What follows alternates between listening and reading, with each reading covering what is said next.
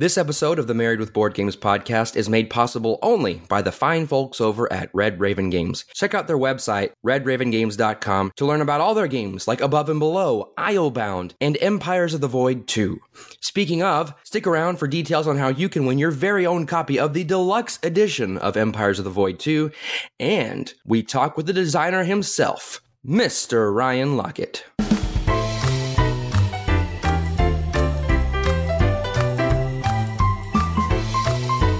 Hey there, everyone. I'm Spencer. I'm Laura. And this is the Married with Board Games podcast. Welcome to episode 37 of our little humble show. Little tiny baby show.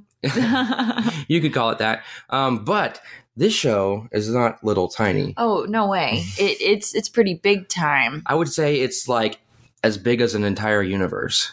Or an empire. An empire that's built in a universe, an empire as large as a universe. Yes. Because we have the designer of Empires of the Void II, Mr. Ryan Laukat, on the show. And not only is he the designer of that game, but basically most of the games in the Red Raven Games line. Right. And he's like created this entire world that all these games are set in, which is really cool. Mm-hmm. So it was really neat to be able to interview him, pick his brain about how he, his processes, how he got started, and get details on Empires of the Void 2, this awesome game. So we're really excited for y'all to hear his take on his history.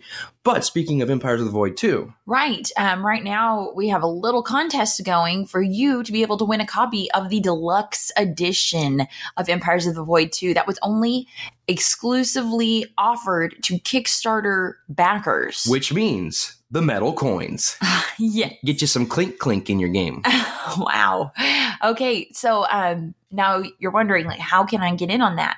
We have a survey that we would like for you to fill out for us just to kind of give us some help and direction into what we can do to keep this podcast moving. You don't want to stay the same. We want to keep evolving and growing and changing. And of course, direction from you guys, our listeners, of what you enjoy hearing, what you would prefer we leave out of the show. Those kinds of things are really going to help give us a direction to go in. So what we need is for you to go to marriedwithbg.com/survey. And complete that current survey for 2018. And in order to be entered for the drawing to win a copy of the game, there is a portion of the survey that will prompt you to fill in a word, a secret word. It's secret. Yes, that only listeners of the podcast will know. Mm-hmm. And that word is Raven. Raven. With a capital R. It's as simple as that. marriedwithbg.com/survey. Complete the survey and then fill in the secret word of Raven. Give us some awesome feedback, help improve one of your podcasts that you listen to, and possibly win a copy of Empires of the Void 2 Deluxe Edition. It's a win-win. Which is awesome. And you'll find that out if you haven't listened to the previous episode where we give our full thoughts. But you'll get insight into the mind behind the design. Right. And just actually right now. So let's get to it. All right, everybody. So here we are. We've got a very special guest. And if you couldn't guess it already from all of the hints that we've given, it is Mr. Ryan Laukat from Red Raven Games. Ryan, welcome to the Married with Board Games podcast. Thanks. I'm happy to be here. Well, our listeners know. Yes. That we talk about your games quite often, and I might actually come across as a little bit stalkerish for how much I love your game. So I apologize if I've been a little overbearing in my adoration of your work, but it is good and I love it, as Laura can attest. Yes, I can. He is such a fanboy. Oh, that's good to hear. So the plan for this episode is we're just going to talk to you a little bit about who you are, what your gaming background is, how you got into where you're at.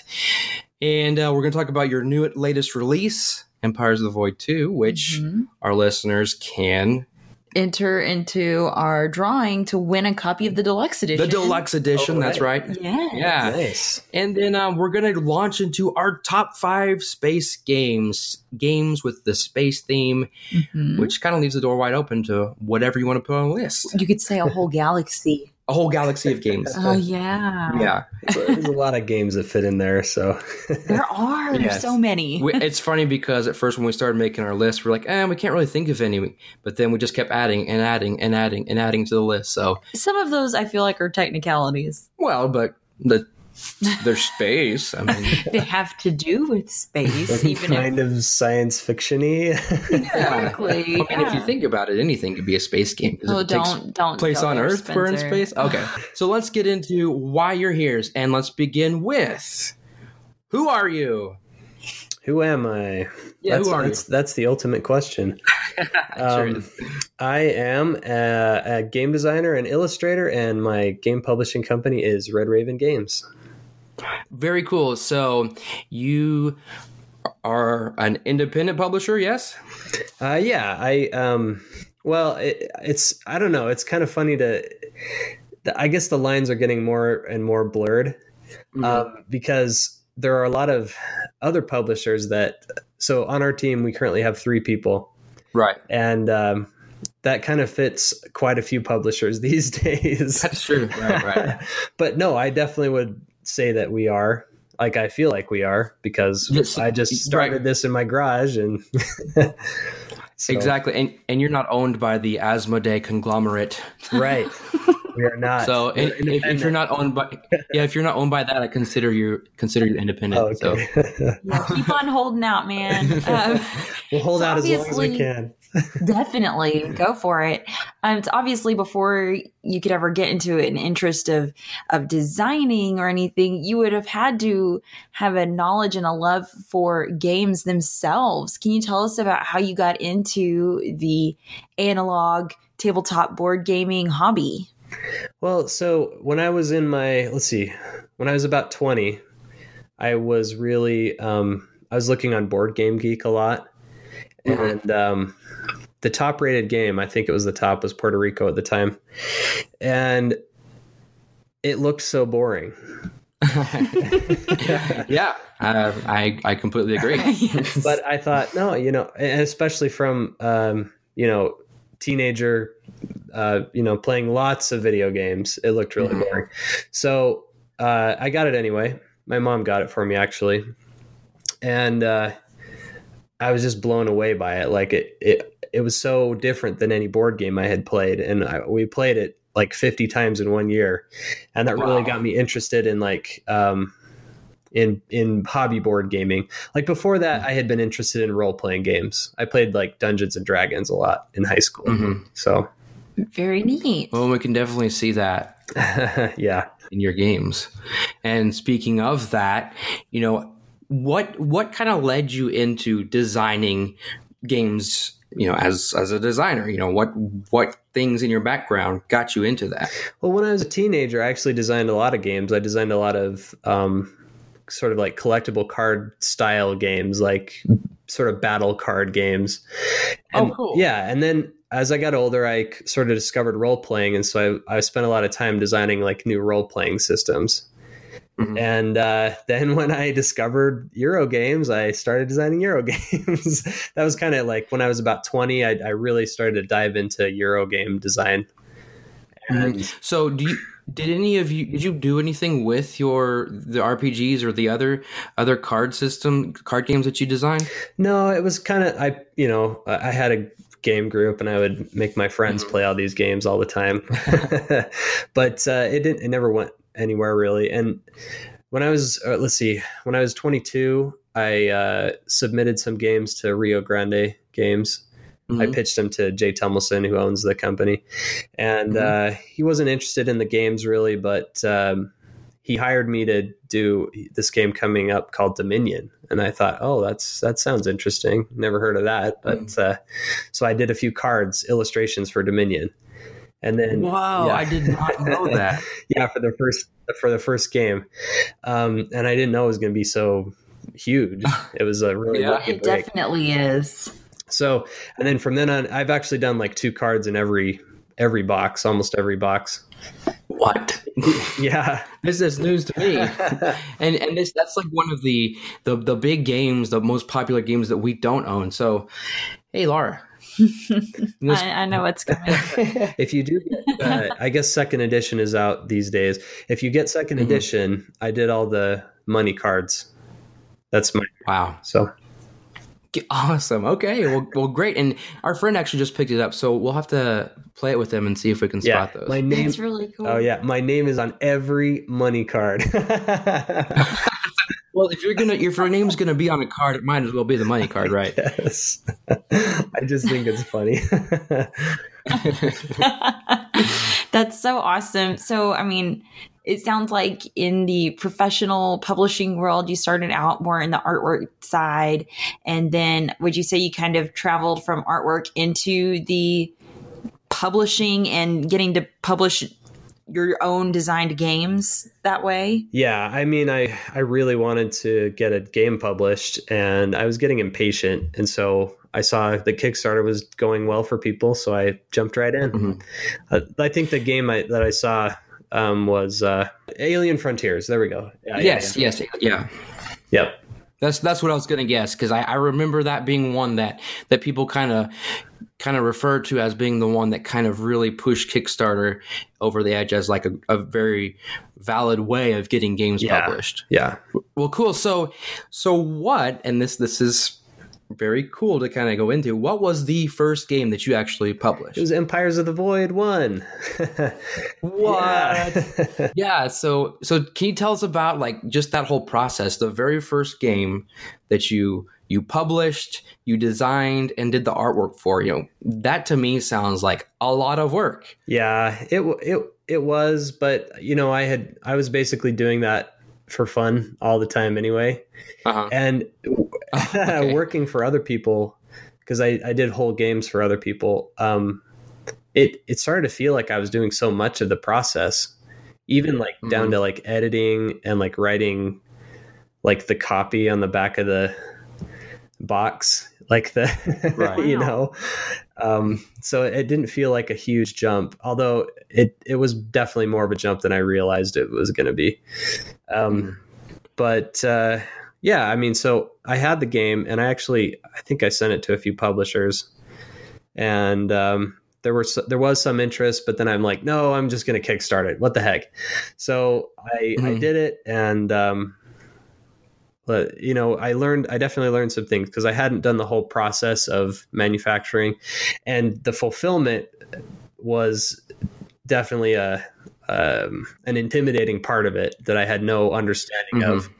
So that was the hardest thing, I think.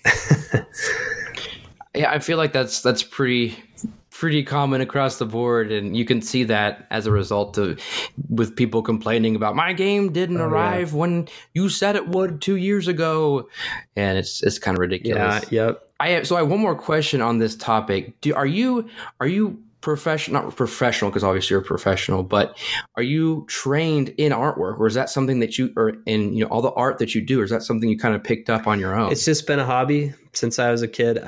I was interested in getting like a degree, but I never found anything that really felt right. So I just decided to teach myself, for good or ill. So it's the school of YouTube. I mean, there's a lot you can learn from YouTube. Right.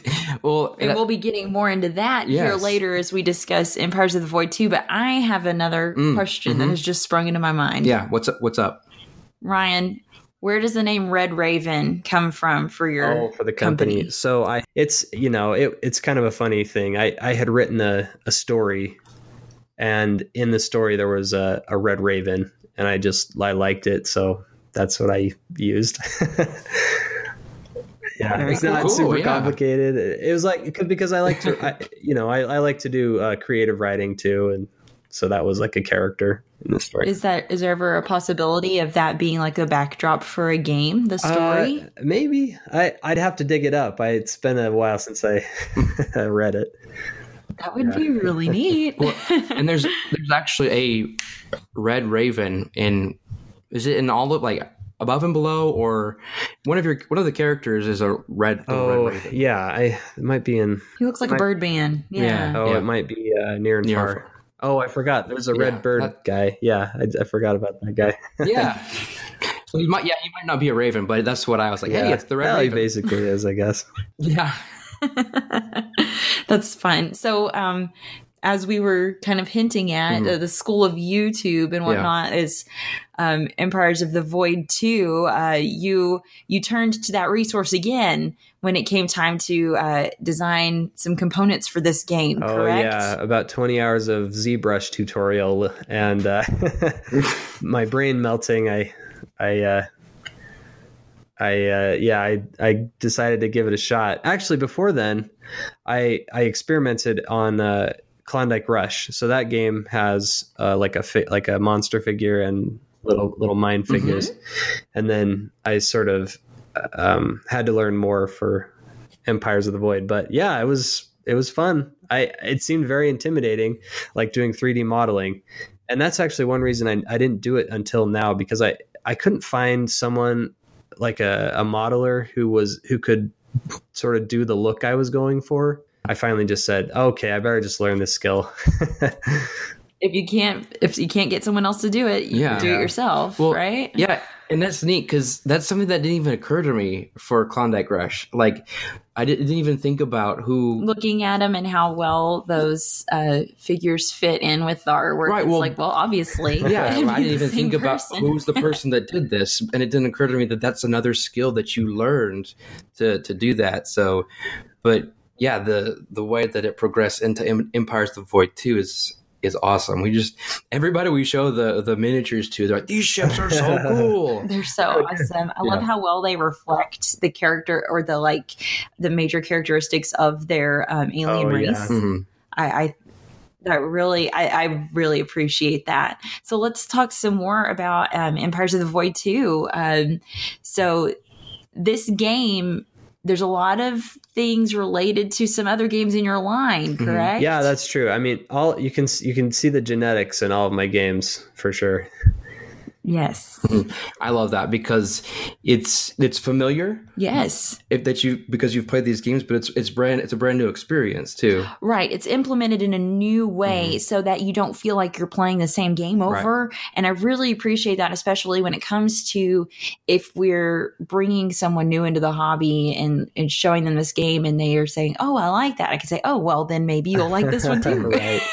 That's true. Really cool. I think one of my favorite parts is the fact that the planets are on tiles so that the board is never the same. Oh, yeah. What made you decide to implement that in your design? So the Kickstarter project has a long and storied history. So when we first had the Kickstarter, launched the Kickstarter, the game, the planets actually were the board. And they were on tiles, and we sort of changed the design as we went to sort of a huge board with more little planets on it. And then we had that question, we don't want the board to be static every time. You got to be able to move stuff around because that keeps it fresh, and that's sort of where that came from. But I remember people being like, "Well, I want it to be a 4X game. I want to explore every time."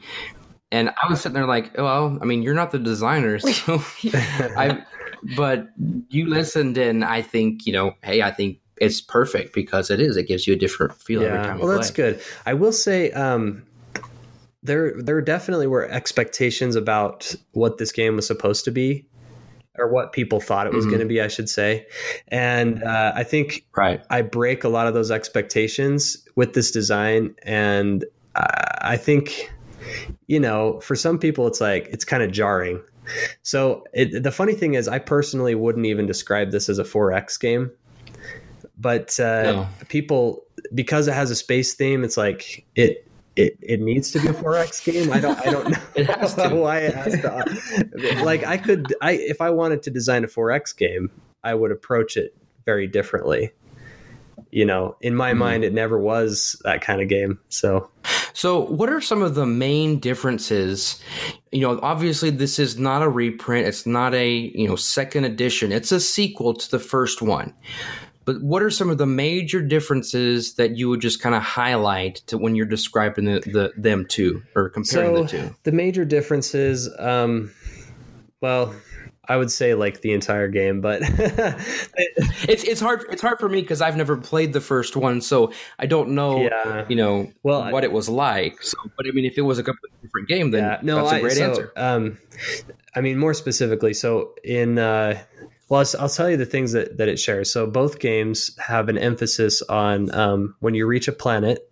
So each planet is like unique, and each planet has a unique power. In the first game, that's how it was. Mm-hmm. And in the first game, each planet had a unique alien, and you could either go to that planet and conquer it, or you could ally with it. And if you allied with it, you got a special card that gave you a special ability. So that sounds like Empires of the Void II, right? Except in the first game, you could not. There was never like an ally and a conqueror at the same time. So like if you went to a planet, you basically were the ally and you controlled it. And if somebody came along and conquered it, then they would take it from you and you wouldn't have the ability anymore. But you would keep your little ally token on the planet. And then if you ever took it back, then you could be their ally again. So, but it's different in Empires too. Like there can be, you can have, it's an area majority thing to be the ally of each planet. That's probably the big difference. And then just like how the action system works and how the combat works is all totally different. Mm-hmm. So I like that the following thing. Were you influenced by any other games in that, or is that something? Yeah, that definitely. I mean, Puerto Rico has that mechanic in it. And then, a lot of other space, actually Twilight Imperium has that mechanic in it. So, I guess we wouldn't know because we've never, again, at this we haven't played. Yeah, Twilight Imperium actually has that, but I mean, it works differently. And the reason we decided to include it is because my goal with this game, a lot of other games like it, it's like you sit there for, you might sit there for 30 minutes before it comes to your turn. Or like 10, So our goal in this was to like make sure that everyone was engaged a lot. And so like the benefit of the follow mechanic, for example, like if somebody chooses research and build, then like all the players can do it at the same time. Mm-hmm. And it really speeds the game along.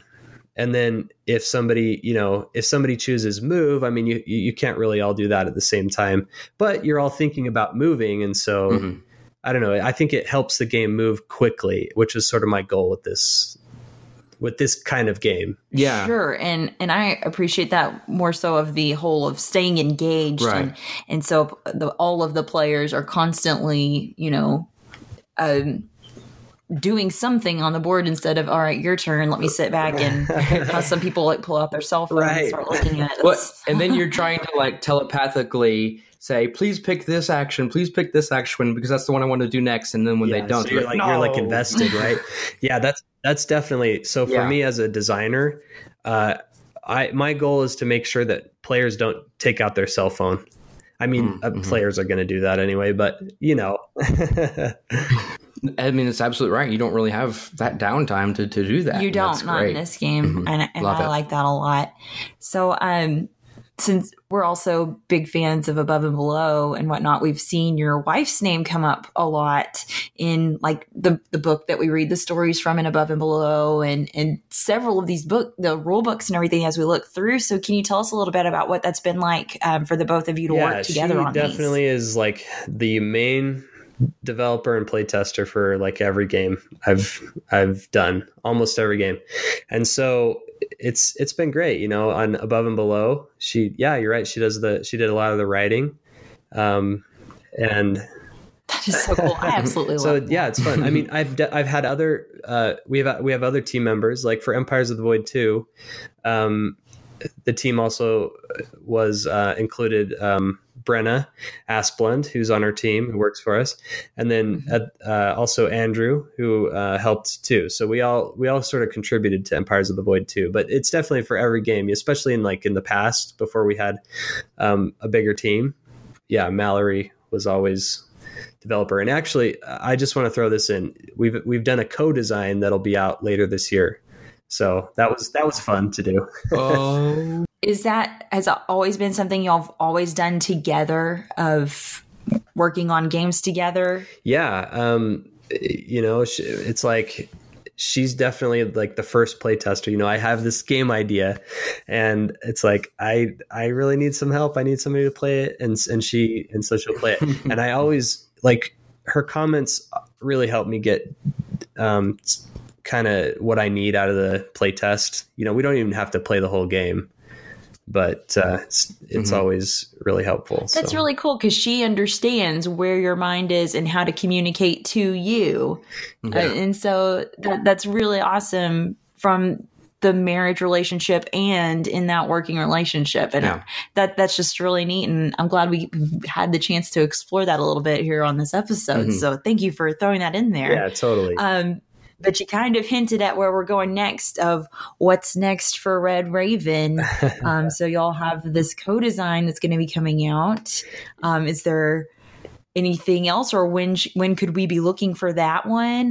What else would you like us to know? So I can't say too much more about that yet, but it will be out, let's see, in August or September. It is not, cool. It's not right, just in time for my birthday. Right. It's not a Kickstarter game, and it's sort of on the lighter side of our games. But that's I'm excited. What type of game? I mean, can you say what type of game it is, or is that enough? I could say it's a it's like I'm not trying to say too much. So it's a push your luck game. And it's got a little bit of engine building in it. Oh my goodness. So, that sounds awesome. All right. I don't know anything about it, but I love those two things. Super neat. And then you have Haven coming out, right? Yeah. Haven. It's a 2-player game designed by Alf Siegert. And that game, it's one side, it gets to play the mystical forest, and the other side is like the evil city trying to take over the forest. So it's sort of a tug of war type of game. That sounds really neat. Fun. So is that one going to Kickstarter? I cannot say at the moment. Okay. And did you do the artwork? I did all the artwork on the game. Okay, I'm good. I've seen some of it. It looks really good. Oh, awesome. Thanks. Cool. Well, is there anything else that you'd want the audience to know about Red Raven Games or you or anything? The Empires of the Void II? Yeah, anything. This is your platform. Yeah. Wow. It's funny because when you're given that wide open space, it's like sometimes it's hard to come up with something. But Empires of the Void II. So I will say it's a game I worked on for like 5 or 6 years after Empires of the Void 1. And haven't you been working on it ever since? Yeah, pretty much. So a lot of ideas for that game sort of became other games. But, you know, a lot of those ideas were very specifically decided for Empires of the Void 2 because I was trying to get to a certain thing. You know, I wanted a quick playing space empire game. And... you know, trying to do things a little differently than other games had already done, because that, you know, that's, I don't want to repeat a game. Like a game for me, I don't want to make a game unless it offers at least something new, you know. Right. It might not be totally new, but why go to the trouble of all of that just to put out something that's already out there? Right. And we get to that point of, especially like big collectors, you get to a point where you've got so many games. It's like, okay, something has to... I already have this game. Yeah, why should I go buy that new hotness if I had it from like 3 years ago? Yeah, it's got to do something different in order for me to bump something out of my collection and make a place for it. Mm-hmm. Right. And we haven't played a whole lot of the big giant space opera games or, you know, 4X games. So I can't really give a good comparison, but as far as I'm concerned, well, we'll get to it in our top 5 space. Okay, well, it has all been leading up to this. Really? It has. I think that it's kind of like, now we're going to go, we crested the hill, that was all the awesome stuff, and now we're just going to gently take you down on the other side like a roller coaster. So we just kind of do this, we all, we take turns going first. And so here we are, our top 5 space games. And really, it's about the theme, right? You know, it's not really... I mean, I don't know what else it would be about, right? It's not like you're actually playing these games in space. Exactly. Zero gravity. A game with a space. It's a game you have to play in zero gravity. Wow. I think just zero gravity makes everything a game. That is true. From those videos. All dexterity games. The videos that you see of like astronauts trying to assemble their meals, you know, or drinking Coke with the straw. That's a game in itself. Yeah, it's true. Okay, so we'll start with number 5, and since you're the guest, you can begin with your number 5 space game. Okay, it is Twilight Imperium 3rd Edition. 3rd Edition. So have you played the 4th? I haven't played it, so I couldn't put it on the list. But from what I hear, it's a little different, but not that different. Mm-hmm. That's what some people have said. Yeah. I think just our thing right now is we've got 2 little ones. Mm-hmm. It'd be very hard to find time to play that game. Yeah. And I actually haven't played it for years, but I have had some really great times playing it in the past. So I had to put it on the list. I think it why I like it is I think it really it does get the theme pretty well. And there's some really great player interaction in the game. I mean, it takes 8 hours to get to that player interaction, but like, there's definitely some like diplomacy between players, which I really like in the game. I will say, I feel like it's a little clunky. Some of the things in the game, like, I don't think it needs to take 8 hours. Like, I don't think there's 8 hours of, depth in the game, but I think it's good though. I like it. Awesome. Yeah, I haven't heard a bad thing about it other than it takes 8 hours. So, and it's pretty much. And it's been around for a while, so yeah, I mean it's on its 4th edition. That says something there. So very good. This is number 5. All right, your number 5. My number 5 is Flatline from Renegade Games, just because I love dice rolling. And I really like the way they implement. I mean, you don't have to use their app timer mechanism for it, but I think that really helps bring home the atmosphere of being on that ship. And I don't know if it's a computer talking to you that's like berating you as you try to help patients, or if it's actually a doctor, but I like to think it's the computer, sassy computer berating you about how horrible you're doing and trying to save these patients' lives. But that and the aesthetics of the board, especially the color palette, the color scheme that they chose for that, it really screams to me like we're on a ship. Right. That's really neat. So my number 5 is Flatline. Flatline, saving people in space. I need to play that. It's not the tagline, but it should be. I know. All right. My number 5, speaking of real time, is Space Alert. Oof, man. That almost made my list. Yeah. So this one, I'll be honest with everybody. Okay. We haven't played more than the first like tutorial mission. Yes. Because I was just like, that is one of the most stressful things I've ever done. But it was such an experience for me that, and it kind of exuded that theme of being on a ship and running around trying to take care of all the systems, whether it's shields or, you know, the guns and dealing with the incoming threats, not only in real time, but also programming your actions. Oh, yes. And I think it's one we need to break out again because we've really come to really like real-time games and also program action games. And so now that we've gotten the hang of both of those mechanisms, we definitely need to bring that one out. But cool. Yeah. I haven't played it in 8 years. Oh man. So I feel like I need to try it again. Well, and there's an expansion to that. I don't know what it adds, obviously, because we haven't gotten that far into the game. Well, I really like the components too. It's got those little glass. Those components are really neat. And it's another one that's like with Vlada, the designer. It's like it just shows the range of what he does. It's like this is the same guy that did Codenames, and through the ages, it's crazy. Right. Okay. Well, let's move on to number four. Okay. Why don't you start this time? My number four is Empires of the Void II. What? Whoa. Yes, we did. We supported this game on Kickstarter, and we got the deluxe edition. And I'm so happy that even though Spencer didn't tell me when he did it, he at least fessed up to it later. It was like, so we kickstarted a game.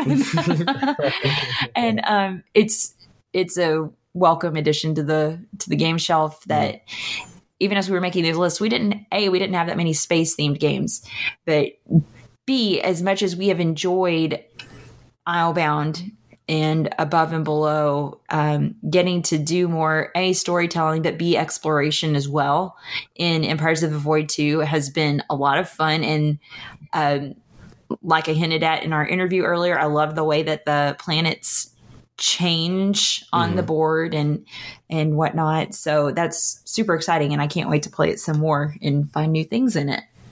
There you go. Awesome. All right, Empires of the Void 2 at number 4. Yes. All right, then I'll go next. My number 4 is Flip Ships from Renegade Games. Again, another kind of style of game that we're really digging these days is dexterity and the fact that you're flipping those ships into the air, trying to take out the space invaders like ships, and then trying to take out the mothership. It's really cool to be able to do that, and it can get frustrating because sometimes you can deal with all of those invaders and then you just can't quite land it in that mothership. But I love the artwork from Quan Chai, or however you say his name, and I love his art. Yeah, I think this game looks really great. Yeah, it's really good. And then we love the box art that you can flip the box over, and the Flip Ships is still the same. Well, and it's cool. Yeah, it's like I forget what it's called. That I don't know what that term is for that, but yeah, the word Flip Ships, even when you turn the box over, it still says. Oh. Is it a palindrome? Kind of like that. It's not that it's not exactly that. Yeah, it's not like that it's mirror. You can spell it the same way forward and backward, but yeah. Mirror, maybe you might be right there, or something like that. Yeah. So for the different ways you can get new ships and dealing with the aliens and the new powers you acquire and everything, that's really cool. Lots of fun, and that is Flip Ships. All right, Ryan, you're number 4. My number 4 is Cosmic Encounter. Yes. Sweet. Have you guys played this? Oh, yes, yeah. It's coming up later on my list. Oh, okay. All right. We can talk. Why don't we talk about it more when it comes up later? Oh, okay. So you're number 3. Yes, I'm number 3 this time. All right, my number 3 is Mission Red Planet, the second edition. I love both designers in this game, both Bruno's, B-squared, as we call them, and I like the little teeny tiny Martian or space guys, astronauts, and the steampunk kind of theme to it. And I really like the simultaneous action selection, but with the number on the cards that shows you who goes first. But if you go first, your power is not going to be as powerful as someone who goes last. And so dealing with that, and then putting those little guys on the little spaceships, and when they get full, they launch onto Mars, and it's got that area control, but also a little bit of exploration because you got those tokens on there. You don't know what's there, so it could be good for you, it could be bad. Yes, and I really like that one. So that's my number 3. I feel like I've wanted to play this for like 10 years. I mean, I keep looking at it and I haven't played it. It looks interesting. We've got a copy. We'll play it with you. Yeah. Okay. That'd be great. Well, and we'll play Space Alert with you too. Well, and Flip Ships. We'll play all of these with you. How about that? Okay. We'll just do it. We'll do a space day. Yeah. So then, Ryan, what's your number 3? My number 3 is Terraforming Mars. Oh, yeah. That's my number 3. Nice. Yeah. Cool. I like it a lot. I like it. It reminds me of my favorite space game, which I will not reveal yet. Okay. Which is a reason I like it. I like the card drafting in the game, and I like the theme because I'm interested in Mars and in the possibilities of Mars and all that stuff. So. And Laura, why do you like it? Well, I really like, first off, you did upgrade our components for the broken token stuff, and that's really nice. But just the way that your personal little corporation board works there in front of you, of and having to find that balance with the cards that you use of what am I willing to give up in order to gain something else, whether it's you're getting a higher terraforming rating but losing power production or mega credit production to plant production, you know, the way the balance you have to find there. It's really interesting. And then just the sheer amount of cards there are. I don't think I've ever gotten the same cards anytime we've played it. And so that's been really neat, getting to explore the different things. I know there's been one time I've capitalized on a certain tag. I think it was power tags. And then there's been another game that I never got a single card with a power tag on it. It is funny how that works, isn't it? Yes, it is. Well, or frustrating. Sometimes it's frustrating. But I really liked getting to look through all those things, and that's been neat. And even teaching this to new players, how people really like it. Yeah, we just brought it out or played it yesterday, and it went very well. Yes, we taught it to at least one person for the first time, and he really enjoyed it. And I'm just now getting to the point where I'm realizing the value of the achievements that you can unlock there at the bottom of the board, because at first I was like, I'm too busy trying to manage my board and my cards. Worry about those things down there, but now I'm figuring out how to incorporate those as well into my gameplay. Well, obviously, because you won. That's true too. We played a 4.5 player game because the fifth player had to step out in half the game, but you stomped us all. So yes, that was pretty cool. I will say one reason this game stands out to me is because it's thematic. Like, I play so many Euro games that just have a vague attachment to the theme, but like this one, everything kind of works. Like, all the cards you get, like they totally make sense thematically. So I really like the attachment to the theme. It's definitely a Euro game, but it's a thematic Euro game. Especially when you play the comet and you make people like blow up their plants and stuff. Make them lose their plants, and then all of a sudden, wait a minute, it's really hot now on Mars. See, when he was talking about how thematic it is, the way that the temperature and the oxygen level and everything, the way that those interact with each other, I agree. That is so thematic. And you can't play certain cards until it reaches a certain temperature, because things like that can't grow. I really like that a lot. I will say I'm surprised at the popularity of this game, knowing that you can attack players in the game. With those attack cards, like I assume that would just rub so many people the wrong way, but they forgive it, I guess. Yeah, it hasn't really become it hasn't been an issue for us, really. I mean, it's just like, oh man, you made me lose, this, or our production went down. I guess it's because we play so many games that do that. We attack each other. Yeah, that's true. That we're cool with it. Yeah. Okay. Well, so that was our combined number 3. Who's first now? I think Ryan's first now, right? Oh, okay. Well, I kind of want him to be first for number 1. Or should we let him be last for number 1? Oh, yeah. Okay. Okay. So you go first. I'll do my number 2. Yeah. Okay. All right. So my number 2 is Cosmic Encounter, as we talked about earlier. Nice. And we have a lot of crossover on our lists. We do. We'll see. If I doubt my number 1's going to be your number 1. But Spencer and I do crossover there. But you ruined it. The surprise. Oh, oops. But I still have not played as every single alien race in Cosmic Encounter. And then, of course, there's so many expansions. I doubt I ever could in my lifetime. Well, we haven't even mixed in the difficult ones, the red level ones. We've only played with the green and the yellow. What about you, Ryan? Have you done those higher level aliens? No. Well, when we play, we do mix all we usually mix all of them together. And I just love that crazy variety in the game. It's like, and my favorite power has got to be the one where the player can cheat as long as no one notices. Yes, that is everyone's favorite. It's so awesome. Yeah, but I will say, like, this game, like Uno, can go on too long. Like Uno should only be like a 10-minute game, but you can actually play it for 5 hours. So that can happen, but I really like the combat system actually was what inspired the Empires of the Void II combat system in some way, because you play a card secretly. Yeah. You can definitely see that influence. Yeah. Yep. And I like it. I like the little plastic ships. Those are fun. But I love the frustration of trying to get someone to ally with you. That thing is, or I'll ally with you on this turn, but then later I'm going to attack you. Yeah. Well, we had one where, like, we had one game. It was with a couple friend.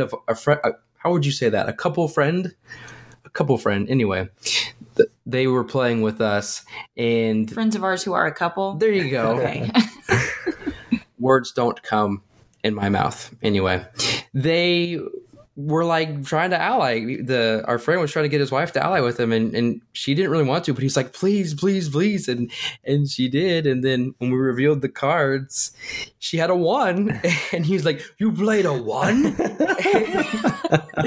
She's like, that's all I had. I didn't want to be in this, but you asked me to.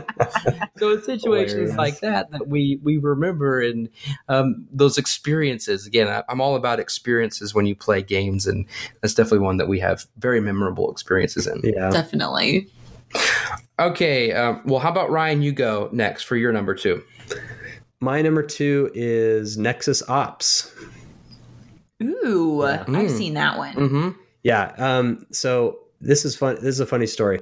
Let's see. When I was about 21, I was in New York City, and we went into this game shop, and they had a few games in the back that they were like liquidating. It was a toy store, and they just had some games, and it's like, oh, we're trying to get rid of these, like 50% off. And one of them was Nexus Ops. And, I thought, this looks okay. And I bought it, not knowing that it would soon become this rare gem that people could not find anywhere that they really wanted. So cool. Yeah. And actually the game ended up being a lot more interesting than I expected. Like when I first bought it, I'm like, oh, whatever, this might be okay. But no, it was interesting. I like it. It's a really quick, fast multiplayer skirmish game. And I think it does that better than any other game like it. So fun. Who is that published by? I know the name, but I can't picture it. It was let's see. I think it was like Avalon Hill, but I think they were owned by Wizards of the Coast at this point. Oh, okay, I'm picturing it more now. I think I'm trying to remember, and then later Fantasy Flight Games did a new version. Mm-hmm. That's the one I've seen. Yeah. Mm-hmm. The old one is super cool because it has these figures that are like transparent. And that was the thing. Like everybody loved those transparent figures. And then I remember there was so much complaint in the new version because they didn't do the transparent figures because they wanted to.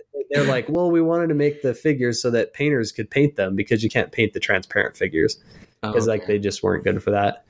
Because it was that kind of, it was like a really bendy kind of transparent. They looked like little gummy aliens. And that's the. Do you think maybe it was just like nostalgia that people were like, that's what we were. I don't. Oh, I remember. It was so cool because they glow in the dark. Like if you have like a, especially if you have like a black light, they look so cool. Anyway. So cool. Well, it's funny how like that shift in popularity in painting has happened, because I would never do it because I don't have the patience or the hand for it. No. But a lot of people are starting to do that now, and miniatures are a big deal. I see that more. Although I wouldn't do it either. Mm-hmm. It's funny because as an artist, that doesn't sound fun to me, but. I know. I'm like, I would rather just play the game. Mm-hmm. Now, if someone wants to volunteer to paint mine, sure, yeah. I would love to. Well, a good person. Well, okay, yeah, that's a thing. Not our daughter. Not somebody like learning and want to practice on our set. Right. No thanks. Yeah. Cool. Right. Well, maybe we can try to find. I'd like to try to play that one somewhere because that sounds like fun. That would. We like skirmish games. Mm-hmm. Yeah, it's fun. All right. My number 2. Is Empires of the Void II. Nice. Yes. I tell you what. So when I first played this game, I played it at 2-player, and I liked it.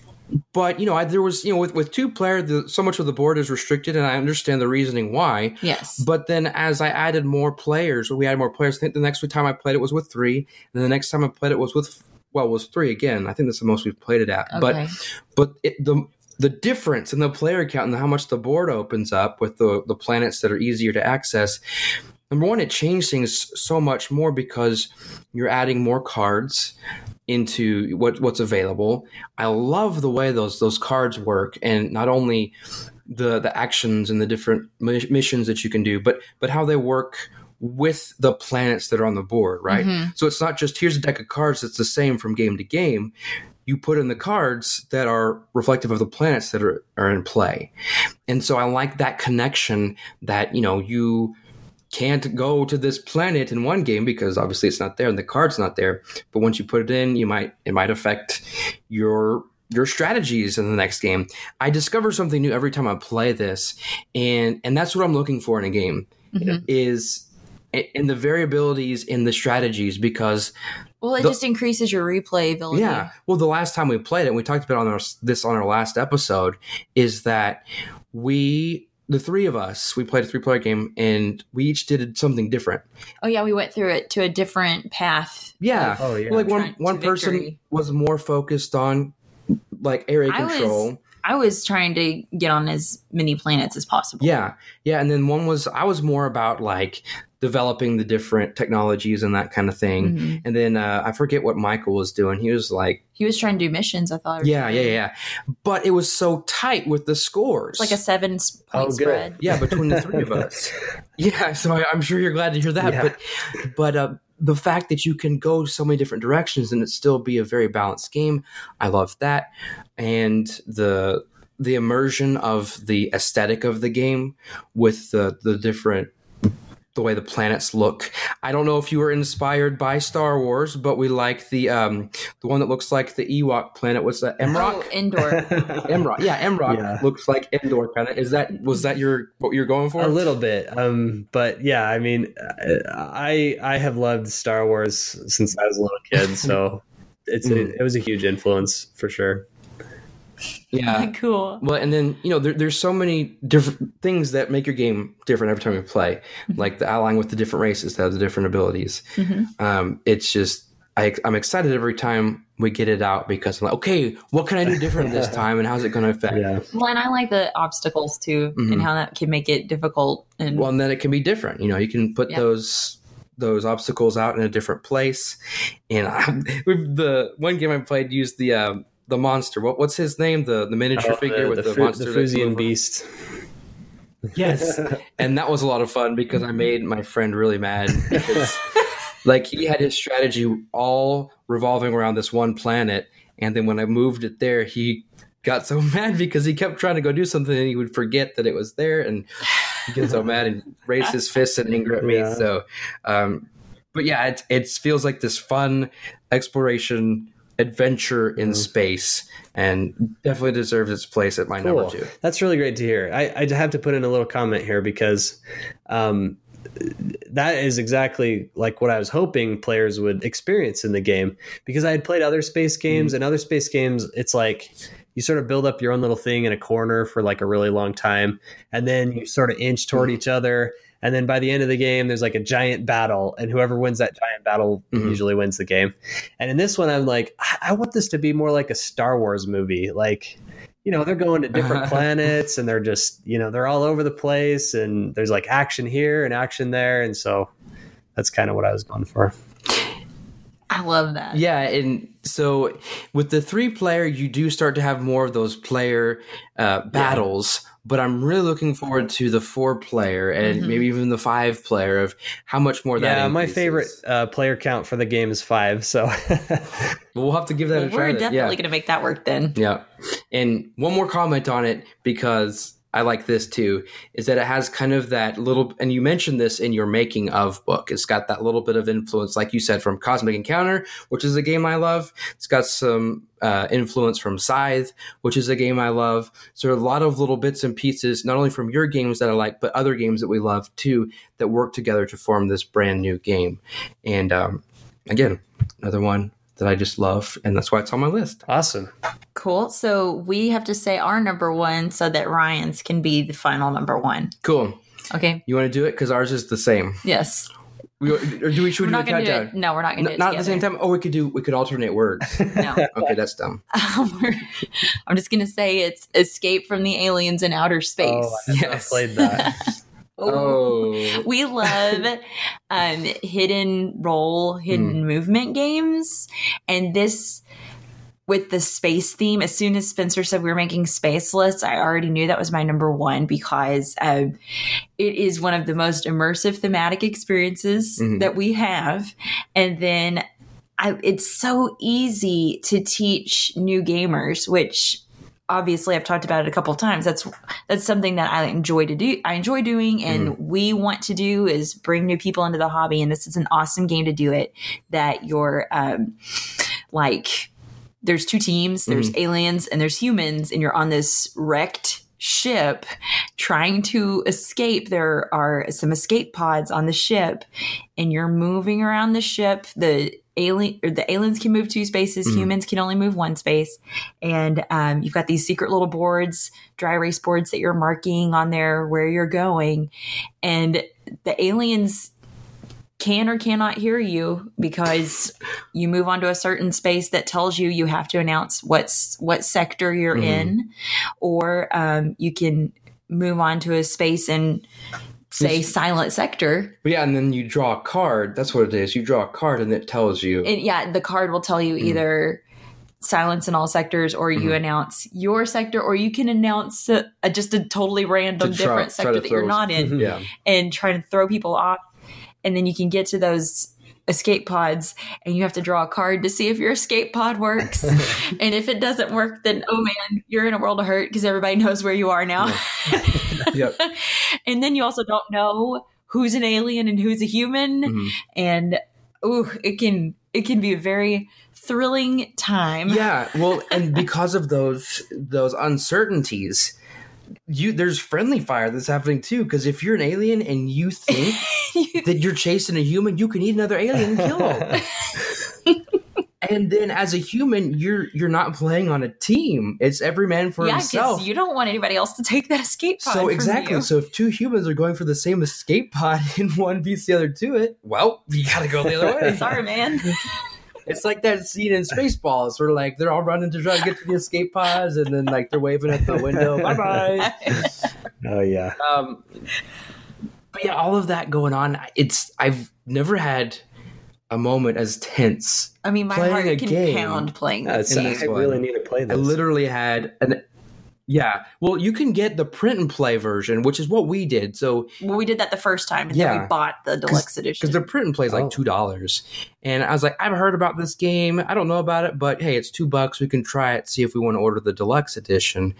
And we did. because we liked it. The deluxe edition comes with like 8 maps or something. Yeah, 8 maps, all dry erase, and then cards. There are people who've designed their own maps online. And then they have like the special abilities, like you play a different role. Not only are you human, but you're like the captain, or you're somebody else that might have a special one-time use ability. Right. Yeah, it's a lot of fun, and like you said, is dripping in theme for a movie like Alien or something like that. Of course, set in space. Mm-hmm. Right, so that's our number one is Escape from the Aliens in Outer Space. Nice. All right, well then we are ready to hear yours. Yeah, so my number one is Race for the Galaxy. Oh! Okay. And I had to say this one because I have played it probably more than any game I own. Wow. It's a game that is not totally easy to get into. And I remember when I first bought it, it did not make sense for a few games. But it got to the point where, Mallory and I we got it down, and it was just like a great game that we could play in like 20 minutes. We have 20 minutes. Okay, here we go. And we got to the point where it was just so fast and tense that we would just play over and over and over again. So that's cool. That's the sign of a good game. Yeah, totally. And I can definitely see like the influence in Terraforming Mars because There's a lot of like card combos that work really similarly, and like card drafting. It feels similar. It's just like in Terraforming Mars is like stretched out, and in Race for the Galaxy it's like short. I feel like this game isn't quite as fun though if you're playing with a new group that's really slow. I think it's got to be fast to be fun. Interesting. So have you played Roll for the Galaxy? I have. I don't quite like Roll as much. I feel like I'm sure I'll get arguments about this, but I never feel like I have as much control as I want in Roll for the Galaxy as I get in Race. Oh, it makes sense. You're rolling dice, so one of our board game media friends, Joe from Art of Board Gaming, would wholeheartedly agree with you on that. Yes, as far as the dice thing. Yeah. I like the dice, but I don't know what it is about the game system. I never feel like I get a. Like, I feel like I can really get a machine going in Race for the Galaxy, and in Roll, I never feel like I get going. So, gotcha. Another one we need to add to our two playlist because we haven't played that yet. Right. But again, another classic, modern classic, I guess you'd say. That's so true. Awesome. Have you played Jump Drive? No. I've never even heard of that one. So Jump Drive is it's basically a simplified version of Race for the Galaxy. That's right. Yes. Yeah, I don't like it quite as much, but I do feel like it has some of the same fun in it. So if you see that one, it's easier and cheaper. Cool. Well, and then if we like thanks for the suggestion. Yeah. Awesome. Well, that brings our list to a close, doesn't it? Yeah, it sure does. Unless you have a 0.5. No. Or a 0. No. Okay. Well, a secret 0. Yeah. I will say there are some that, we just had to make the cut. Tiny Epic Galaxies is a lot of fun. Mm-hmm. What else did I cut? I had my list of potentials, but Cosmic Encounter was a potential one, but something you gotta make room for. Starfall as like a possibility. Yeah, it's a fun little, I don't even know what you call it. It has to do with space-ish a little bit. Yeah, and then Star Realms. It's more astronomy. But... Yeah, Star Realms is fun. Imperial Assault, the Star Wars game. I haven't played that. That one's a lot of fun. But these were some good lists. I think they were. We learned about some new ones from Ryan, and he learned about some from us. And we got to talk about Empires of the Void multiple times. So, yeah. Good times. Yeah. All right. Well, Ryan, thank you so much for coming on the show. We've enjoyed it. Yeah, thanks so much. This is great. So if any of our listeners would like to follow you on social media and see what all you and the Red Raven team are up to, where could they find you? You can, we have a Twitter account. It's at Red Raven Game, no S. Oh. Yeah, it's kind of weird. Good thing to keep in mind. Somebody took the S. And then... our website is redravengames.com, and we actually have a podcast. It's not super regular, but we do have a bunch of episodes already. So sweet. It's the Red Raven Games podcast. And you can sign up for our newsletter on our website. Would that be the best way to keep up with news about your upcoming games? Yeah, the newsletter and the podcast, I would say. Okay, cool. Excellent. So now our listeners know where to look if they want to know more about what they're doing. And what about us? What about what we're doing? You can follow us on Instagram at Married with BG. We're on Twitter at Married with BG. We have a Facebook account, facebook.com/marriedwithbg. And of course, you can find links to all of those along with our email addresses on our website, marriedwithbg.com. And don't forget that contest you have until our next episode, which is 2 weeks from today. So I guess 11:59 the night before we record the next episode. So maybe not exactly 2 weeks, but we'll announce the winner of Empires of the Void II, the Deluxe Edition, on our next episode. Right. So go to our website, marriedwithbg.com/survey. Yep. And don't forget the secret word. The secret word when you complete the survey is... Raven. Well, Laura, do you have anything else? I don't. Just want to say, Ryan, thank you so much for coming on the show. Yeah, thanks. I really enjoyed talking about all these games, and it was great. All right. Well, thanks for being such a great guest. I have nothing else. You have nothing else. Nope. This has been episode 37 of the Married with Board Games podcast. I'm Spencer. I'm Laura. I'm Ryan. Thank you so much for listening.